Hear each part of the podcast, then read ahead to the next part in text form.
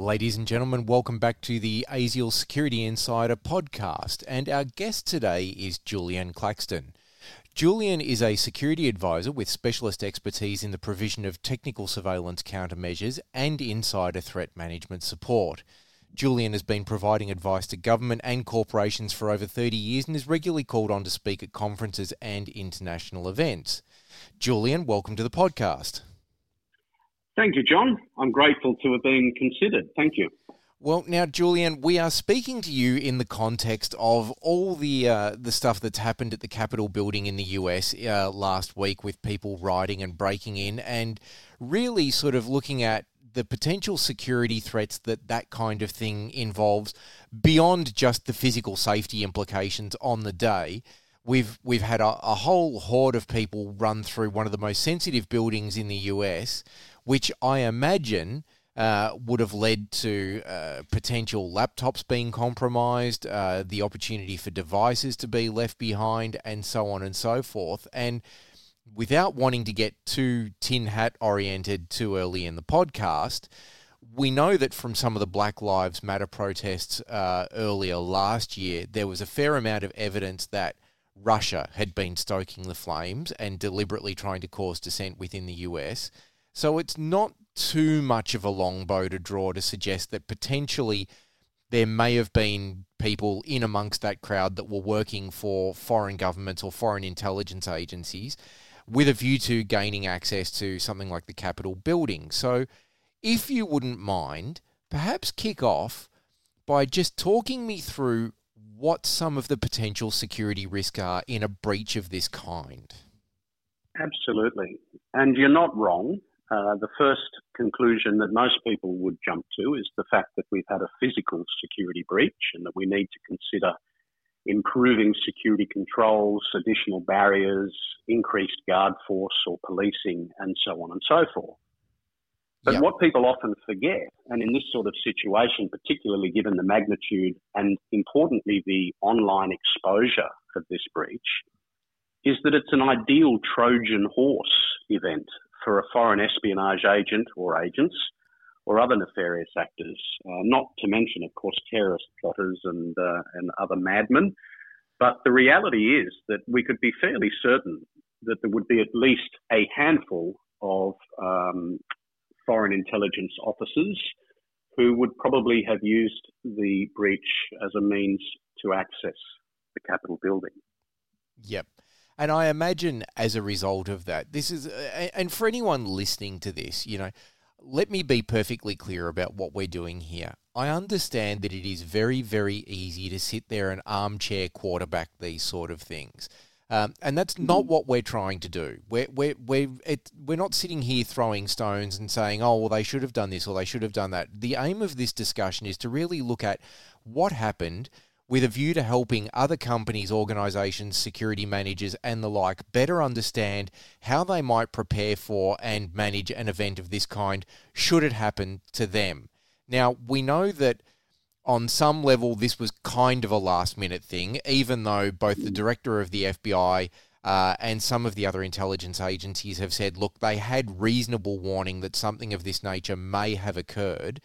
What we had on the day was uh, a call to evacuate the building, and there always has to be consideration given and balance. I found between evacuation and security, but I I am of the understanding and have been led to believe that there may have been situations where people have run out of their office and even left access cards in computers and computers live and open and documents sitting on desks that may have been a sensitive nature and filing cabinets left unlocked. I mean, how do we strike that balance between you know, achieving an efficient, effective, and sensible evacuation plan and not just throwing the baby out with the bathwater as far as security is concerned. No, I totally agree, John. And I think the way to look at this is to maintain a preventative approach to protecting assets, whether they be information or otherwise. Yep. Uh, they could be computers and so on. My understanding from what I've seen is that at least two computers were in fact stolen or taken um, as a result of the riots. We don't know specifically what information was on those computers, nor do we know whether they were encrypted, whether they were uh, logged into or otherwise, but we have to assume the worst. But in a situation such as what we're talking about, you're right. There's a real balance that's got to be considered, and, and preservation of life and safety absolutely must be the priority in all of any circumstance. However, a preventive a pre- preventative approach enables you to to uh, have some peace of mind in the knowledge that if you follow protocol and you log out computers, which takes a split second, and if there are classified documents left on a table, throw them into a shredder next to the table. It's all about planning ahead. And I think it's important to understand, as you said earlier, we're not pointing fingers and we're not drawing conclusions based on knowledge that we really don't have. In Australia, we've got excellent security and law enforcement environment. However, we've had limited experience when it comes to large scale violent breaches, such as what we've seen on Capitol Hill.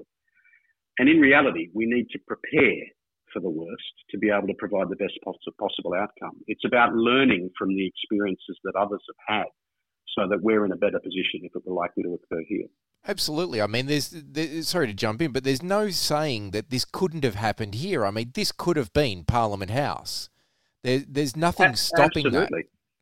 No, and, and we're not necessarily ready for it. We have processes in place and we maintain um, various security controls that are tried and tested, but they're typically tried and tested to a standard of risk or a level of risk that we're accustomed to here in Australia. In America, they've experienced uh, more violent protests. They have guns uh, which add to the confusion and the threats and, and, the concerns within the region that thankfully we don't have to that degree. There is a small amount of it, but certainly nothing comparatively. Um, but we really need to think about, as I said a moment ago, the worst case scenario because we haven't experienced it before. Not dissimilar, for example, to the COVID pandemic. Yep. There are a myriad of people out there who talk about how we can protect ourselves for such an event, but until it occurs, nobody really knows how to deal with it. And it's about learning from our mistakes, learning from what worked as much as what didn't work, and preparing ourselves moving forward. Yep. Talking about classified materials and computers and uh, laptops or hard drives that might be left exposed, perhaps, and again, we don't know the specifics, but perhaps the, the, the, steps for, for the future for us to be considering is well, we don't have that information available in a tangible means. We have it potentially and theoretically in electronic format in a controlled environment that um, without a, um, uh, some sort of uh, confirmation periodically that you're still the right operator. Perhaps it's a retina scan, perhaps it's a fingerprint scan, and, and I'm speculating here, John. But yep. um, if if you don't log in periodically, then that that data is erased instantly, for example, and that's something to be mindful of. Those sorts of scenarios may be worth considering moving forward. It may be, as I mentioned earlier, earlier that, that there's a shredder next to the table, and that the protocol is obviously subject to the protection of life, that if you have a chance and you know there's a classified document, throw it in the crosscut shredder. It takes seconds to shred.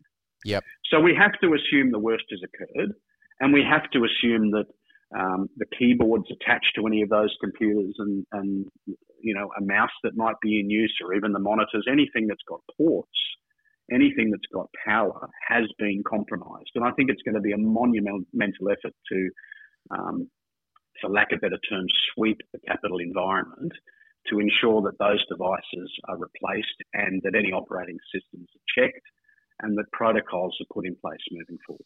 I mean, whilst I understand that you can only draw certain conclusions based on limited knowledge, on based on your 30 years of experience with, you know, technical surveillance countermeasures, and we'll get to insider threats in a minute, but it would seem to a layperson like myself that really we virtually need to take every single electronic information tech piece of technology that was in that building and have a gigantic dumpster fire out the back and just start again.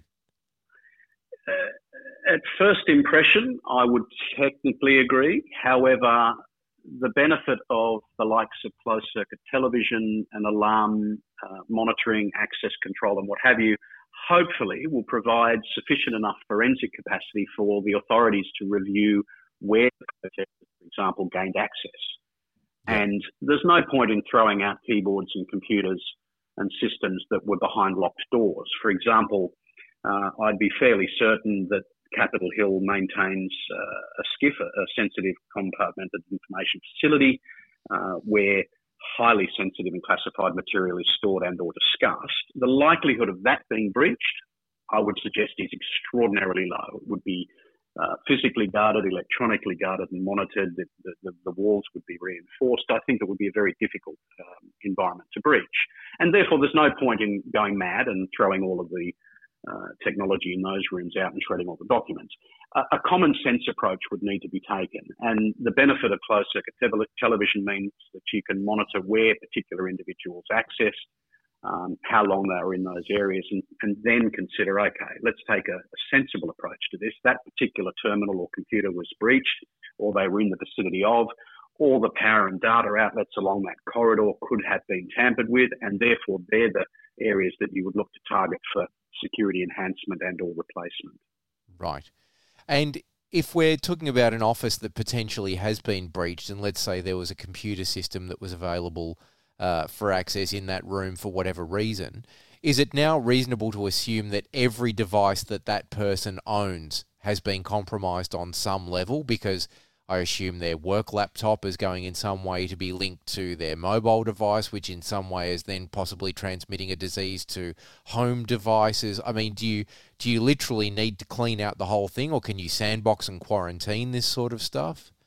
Look, that would depend entirely on their cyber posture and their IT security within Capitol Hill. So it's quite possible that one is connected to the next, but it's also equally possible that if they have the right controls in place, the right security protocols on that device, whether it be a laptop or an iPhone or a, a tablet or whatever the, the, circumstance, that it may just be limited to that particular product. Thank yep. you. But I'd be suggesting, for example, and this is something that I think would be often overlooked by uh, many other than those who are experienced in this is the charger that it's plugged into.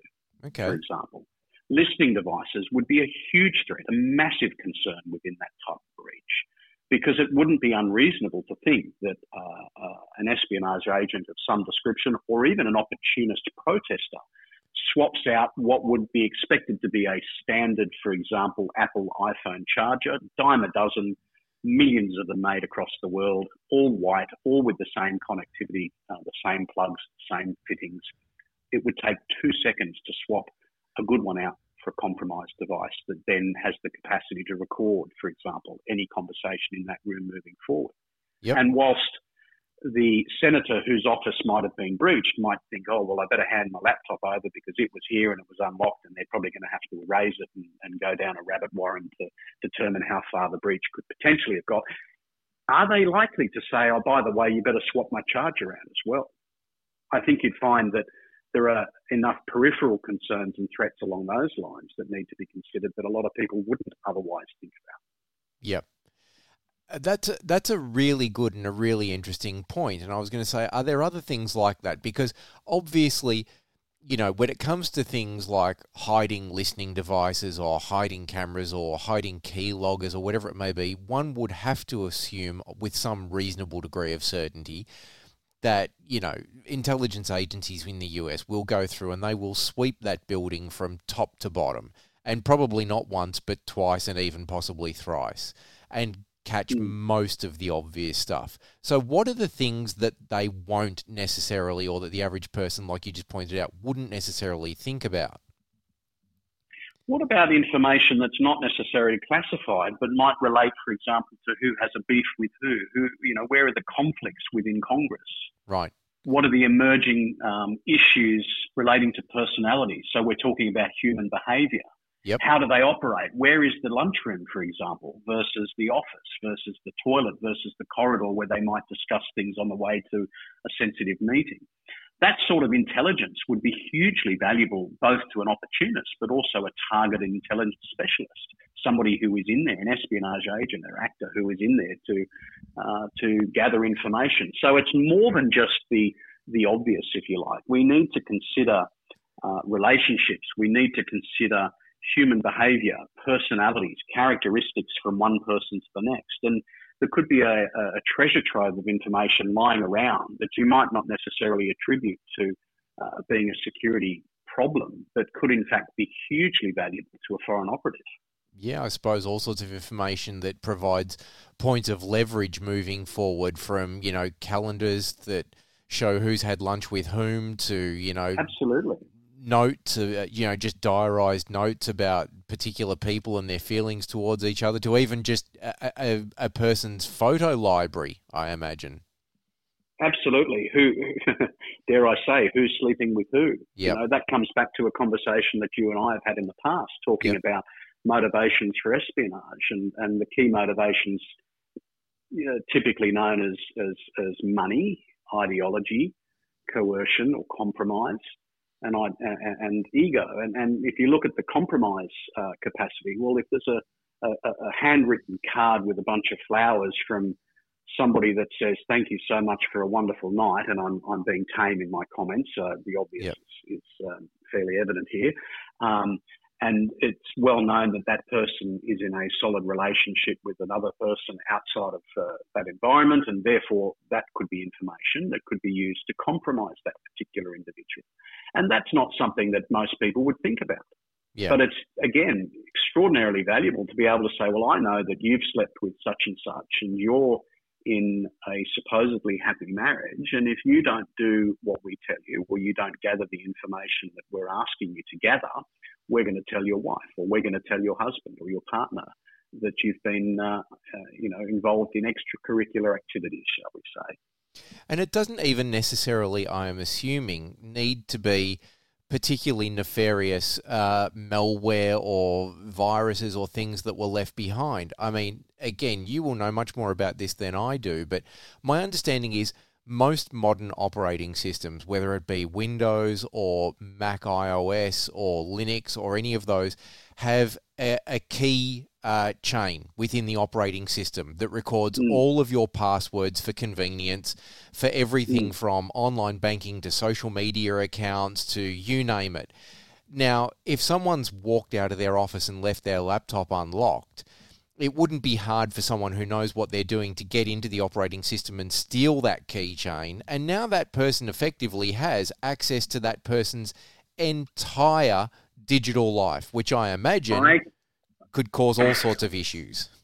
I could relate to a direct case study on that that we were involved uh, in last year, and I'm not going to give too much away here respectfully, but bottom line is there were a group very similar circumstance, but far less violent. There were a group of protesters who infiltrated one of our clients' environments. Uh, and the client engaged us for similar reasons to what we're discussing because they were concerned that perhaps covert surveillance had been installed in that environment post um, uh, breach. What we found were no listening devices, no surveillance devices in place, but our team were able to access a book of passwords. And I'm not exaggerating. It was riddled with user login details for senior executives within that environment. It provided access to their Microsoft Teams login details, which. Sorry, you there? You there, Julian? You just yep, dropped I'm out still, for a second there. You you were you were at the point of talking me? about yes, you were at the point of talking about Microsoft Access login details. So access to Microsoft Teams, which provided um, all of the calendar details for senior executives within the organisations. Uh, it provided information, for example, simple things like parking allocation, who has parking passes to the facility. It provided information on who has access passes. Uh, and in addition to that, uh, I'm not sure if you picked up on it, but we found a book of passwords that had yep. login details absolutely throughout the entire thing for many of the executives, right yep. down to the front office reception staff. Uh, anybody who had infiltrated that organisation via the means of protest, as opposed to finding another way to get in, didn't need to place any listening devices, John, because all of the information they needed was ready, readily available. Mm. But that doesn't, you know, uh, you've then got to think about what might have been left behind, both in the case study that we experienced, but also within uh, Capitol Hill. Any malicious files or file installers, you know, malware that could be installed, or USB drives maybe left in a drawer that matched other USB drives, for example. That somebody down the track thought, oh, well, they didn't take this one, great, I'll plug that in, and bang, you're compromised. Yeah. So there's definitely so many peripheral issues that have to be considered. There's technical surveillance threats. There is the cyber security threat. So, what portals could be potentially opened? There's the threat of malware, ransomware. I mean, the list goes on. And it's a real crossover between physical security, uh, technical surveillance countermeasures moving forward, but also cyber security and internal IT. Yeah. I mean, need to be cleaned up. Uh, one of the things that's been thrown around over the last few days is the fact that, or, or, the the idea that potentially there were insiders involved in this that had been taking people through for tours in the days leading up to it to get the lay of the land and all the rest of it. That is pure speculation mm. at this point. There is there is no evidence to suggest there's any nefarious sure. activity there. But let's let's just take this in the context of it's an Australian company. They're involved in yep. something, whether it be mining or manufacturing or some sort of environmental process that attracts the attention of protesters. Mm. Most of our security overlay is designed to protect against uh, opportunists or illegal actors in the ones or twos wanting to break in. So we harden doors, we have access control systems, we have CCTV. These things mm. aren't necessarily designed to stop 500 people storming the building because your, sure. your access control system doesn't do much against people throwing rocks through your hardened door and then storming it. If we were mm. to take that as an example, what sorts of things would you recommend to security managers and organisations here in Australia to say, from a technical security and from an insider threat management point of view, here is how I would address protecting against vulnerabilities against this kind of situation? If I was going to infiltrate an organisation, whether it be a corporation, a government, a manufacturing plant, or otherwise, I would conduct reconnaissance. And that reconnaissance typically would be conducted over a period of weeks, potentially over a period of months or even years. And I would find a way to get into that organisation through seemingly innocuous means, whether it be as a cleaner, whether it be as a prospective customer. I might apply for a job to get through the door. There are any number of means by which I would look to infiltrate the organisation.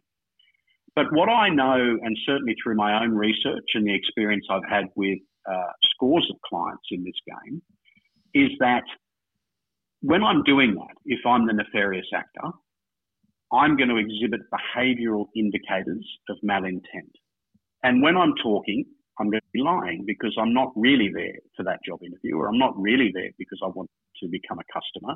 I'm there because I'm conducting reconnaissance. And there are behavioural indicators that will manifest in, in uh, the way you speak, uh, how you uh, conduct yourself, your body language, and so on and so forth. So, to the point, John, I've long been a supporter of uh, security and behavioural awareness training. I think it's absolutely critical within organisations from top to bottom to teach people what some of those uh, anomalous indicators might look like and how to distinguish between somebody who is credible versus somebody who is not credible. So one of the first things that I think needs to be considered is behavioural awareness training. And I'm not convinced that it's undertaken to anywhere near the degree that it should be. Yeah. And we're missing a huge opportunity to tighten up security within our organisations. That would be one of the first things that I'd be looking at. Moving forward, I would be considering um, how we manage information and how we protect our information and our assets within the organisation. And that starts, for example, by risk assessments, understanding what your assets are, where they're located, and how they're protected, and particularly how you protect them uh, during uh, a crisis such as the one that we're discussing today. Most organisations now see the value of technical surveillance countermeasure inspections. It's a regime. We're very fortunate in our business to be providing regular technical surveillance or uh, TSCM, technical surveillance countermeasure inspections of boardrooms, executive offices on a regular basis. And of course, if there are any suspicious activities or any breaches, whether it be a standard break and enter or otherwise, we will recommend that an ad hoc inspection is conducted and that all environments are sealed using tamper evident seals, for example. Yep. Um, I think uh, one that's certainly been in discussion in recent times, particularly within government, is that of employment screening. Yep. I think it's critical for organisations and security managers to look at insider threat management programs so that they understand from start to finish how to how to handle, identify, and handle insider threats within their organisations. Not only does that include, you know, appropriate security vetting, which of course, as we know, is undertaken extensively within government environments, but perhaps not quite so extensively in the corporate sector, but equally necessary. Employment screening that's dynamic in its approach is absolutely critical. And the other thing, which I think is still new in uh, in the corporate sector, although others may argue, but is the use of intelligence, utilizing intelligence uh, analysis to be able to predict uh, emerging trends through social media, for example, that might relate to your organization, monitoring online forums with a view, for example, to identifying the planning of protests or any uprising that might be targeting your facility, your organization, or potentially your sector. Yep. And then, of course, in conclusion, is the uh, the good old guns, gates, and guards. And I suspect that most of the listeners uh, on this podcast would be already familiar with some of those primary concerns, you know, the layers of security, looking at things from the outside in, protecting the outer perimeter, the inner perimeter, and so on. One of the things that I regularly preach to our clients is the importance of looking from the inside out. Yeah. And there's a tremendous difference. Cybersecurity is a great example. Copious amounts of money has been allocated to cyber protection across the globe, corporate and uh, government environments. Um, they target harden, they uh, install phenomenal firewalls, they do penetration testing. They're fantastic and they're absolutely necessary. However, organizations often forget about the person already inside the organization sitting behind the keyboard. Well, so that... they'd be my key my key recommendations for anybody listening is to think about some of those controls within their own organisation and think about addressing the issues just a little beyond the norm, thinking, uh, forgive the term, but outside the box. Yep. Behaviour is is a true indication of intent. Well, there's a couple of points in there though that I'd, I'd like to raise quickly. Um, sure. Especially speaking about the the behavioural and the human aspects of it because you mentioned employment screening, but you also mentioned or alluded to earlier in the podcast the idea of espionage and, and turning people through the use of either money, ideology, coercion, or ego. So then, would it hmm. not by natural extension be worthwhile to periodically return to and review and and screen again people over a course of three years later, four years later, five years later, because people change, circumstances change. I uh, love your thinking, John. Absolutely, wholeheartedly, 100% in agreement. It's something I've been saying for ages. Um, we do have very good controls when they're implemented with respect to vetting people. And I'm speaking both corporate and government. And typically, however, those controls are a point in time. Yep. People's ideology shift. Take Edward Snowden, who's been spoken about to death in the security and cyber uh, sort of realms for several years now. But Snowden was vetted to the highest degree. Yep. He was given access to the most sensitive of sensitive information. And yet, his ideology shifted. His views on the world, his views on government, his views on surveillance changed over time. And those changes, it's all psychology focused here, those changes are based on the experience that he had at the time, the circumstances of the, for example, the surveillance that was being conducted uh, that, you know, he had some sort of uh, knowledge of. And at some stage during that process, he went, hang on a minute, I disagree with this. And because there was nobody monitoring, or from my understanding, certainly in the post analysis, there was no specific uh, dynamic monitoring of his vetting status and his character, it was overlooked. And the breach that he uh, that he that, that, resulted in him releasing that information and what have you was absolutely monumental and mm. devastating. It affected so many people. But I'm not here to talk about the rights and wrongs of that, but more importantly, the focus on exactly what you've just suggested, and that is that this vetting, the employment screening, has to be dynamic it can be random, it can be structured to be periodic, or it can be purely based on, for example, uh, an anonymous tip off, which is why it's uh, of equal value for organisations not only to conduct vetting, but to maintain some sort of robust reporting mechanism within their organisation so that there is a facility available for people to discreetly comment on activities that they believe are of concern or suspicious behaviour to say that Mr. Smith working within the organisation. He's been here 12 years. He's never ever worn an expensive watch, but I noticed that he walked in with a Rolex worth $30,000 yesterday. Yeah. That's very unusual. And then it's up to the organisation to say, well, look, there may be a very plausible reason. He might have just received an inheritance. He might have gambled and, and been successful. He might have won the lottery. I mean, there are any number of reasons that could quite comfortably justify it. But when you look at that and then say, well, actually, you know what? He's been turning up to, to work quite late uh, in recent times. He snapped at his boss, so he hasn't been following, um, you know, authority with any respect in the organisation. And you might find that you start ticking off a number of these uh, indicators that suggest that we might just have a bigger problem within the organisation. Now, one of the other things that you mentioned was, you know, our our standard staple guns, guards, and gates, which is obviously an important piece of any security overlay.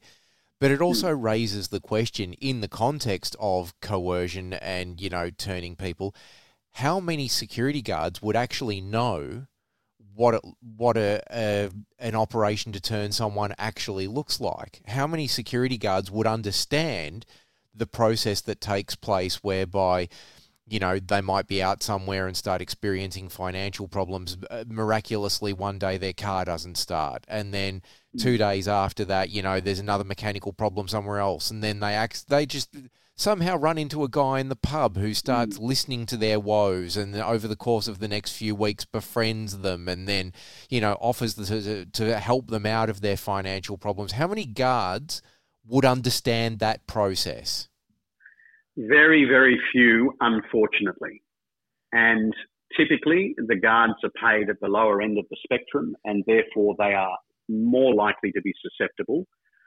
I typically, however, try and operate and function on the premise that most people are inherently honest. Yep. But as you say, John, there are circumstances that may just tip somebody over the edge. And they're probably not going to recognize when somebody approaches them down at the local bar and says, Hey, mate, let's go out for lunch tomorrow. You know, tell me more about your job or whatever the circumstance might be. And so you, then, where do you work? What do you do? What access yeah. do you have? And you so know? then, how important is it to educate the the guards in sensitive areas around what that process looks like and how it's conducted? It's fundamental. And it comes back to one of the um, the key points that I mentioned a few minutes ago, and that is behavioural awareness training and security awareness training it's all encompassed in that. And I would start at the bottom and work my way up within the organisation. I would educate those people who are at the front line, typically the people in the reception environments, the people at the front door, and we're referring to guards here. Cleaners? I would be starting there. Cleaners, absolutely. And it's well known that cleaners are regularly used to compromise environments and compromise people and be compromised themselves. It's been that way for decades, unfortunately. And when you're looking at what is unfortunately the lower end of the financial spectrum. So they're typically paid at base rates, as are security, unfortunately. Um, you really open up a, a, a, Pandora's box of opportunity yeah. because they are they are less likely to understand what the threats are. They're less likely to recognise those threats, and they are more likely to be compromised than, say, a senior executive who's on a great salary, who's been to a number of briefings through his community warning of these sorts of circumstances. Mm-hmm. So I would suggest that security and behavioural awareness training is absolutely critical within organisations from the ground up. Don't look at it from the C level down. Whilst you've got to have executives on board, and it's fundamental, for example, with a, a, a full blown uh, uh, insider threat management program, you need to have buy-in from senior management. But a part of that program includes education and awareness. Yeah. Education, education, education. It cannot be underestimated. The value of uh, advising people on what to look out for could well save you your reputation. It could well save you billions of dollars in in uh, in stock losses should you have a breach, for example. And I do remember, John, uh, interestingly, one of your earlier podcasts, I think it was mid last year, you were speaking with Aon Insurance and having a look at some of the ratings that they'd come up with. And the number one on the list, if I recall correctly, of uh, concern was that of reputation, which you were seemingly surprised by at the time, as opposed to cyber, for example. I wholeheartedly agree with that statement or, or with that assessment. Reputation is everything. If you lose your reputation, you lose your credibility, plain and simple. Well, it takes 30 years to create one and three seconds to destroy one. So, spot on. Julian, thank you very much for your time. It has been fantastic chatting to you today. Um, if people want to know more about you and what you do and your research, where do they go? Look, happy for them to uh, to look me up. I'm on LinkedIn under Julian Claxton, or if they look up julianclaxton.com, they will find a way to contact me. And John, it's been a pleasure, and once again, I'm very grateful to have been considered to speak today. Thank you. You're more than welcome. And ladies and gentlemen, if you would like more podcasts like this one, there are plenty in the ASIAL Security Insider series. You can find them on Blubrry, Spotify, iTunes, the Google Play Store, uh, and all the other fantastic places that you find podcasts. We hope you all have a wonderful week and we look forward to catching you again on our next podcast.